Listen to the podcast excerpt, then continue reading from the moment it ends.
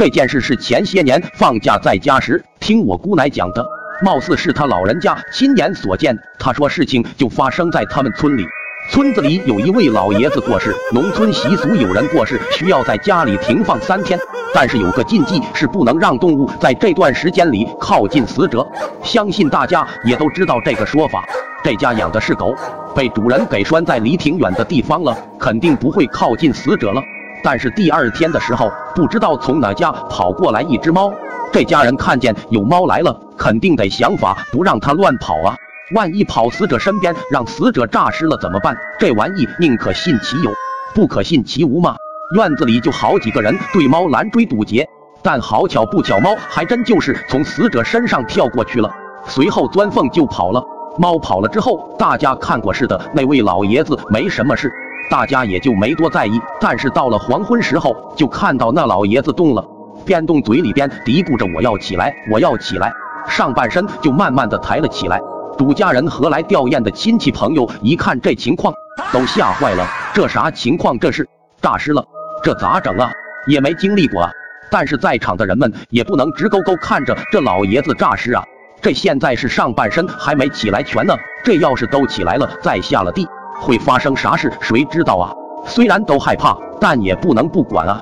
儿子、女婿和在场的朋友、邻居一拥上来，七八个大老爷们。抓住老爷子的肩膀、胳膊、腿，想把老爷子给控制住。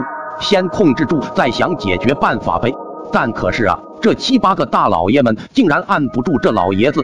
老爷子仍然嘀咕着：“我要起来，我要起来。”眼看着这身子可就要坐直了。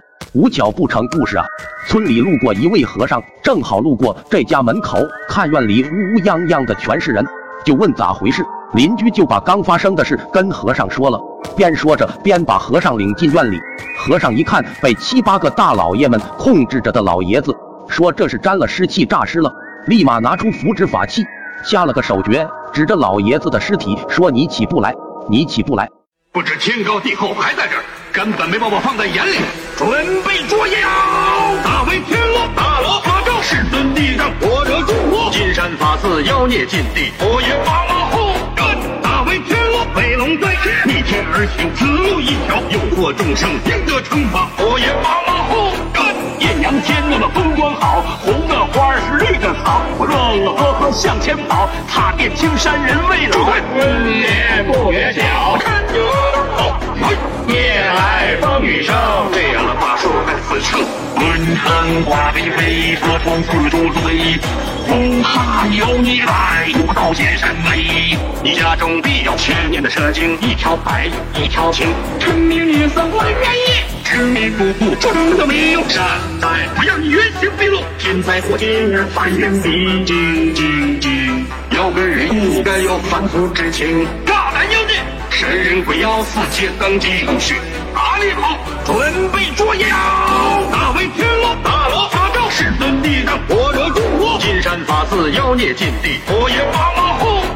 大威天罗，飞龙在天，逆天而行，此路一条，诱惑众生，应得惩罚。火焰马马虎。看家造化，巨乱滔天。小虫小弟竟敢班门弄斧，我一眼就看出你不是就是妖，还在口舌招摇，黑夜烽火，杀杀！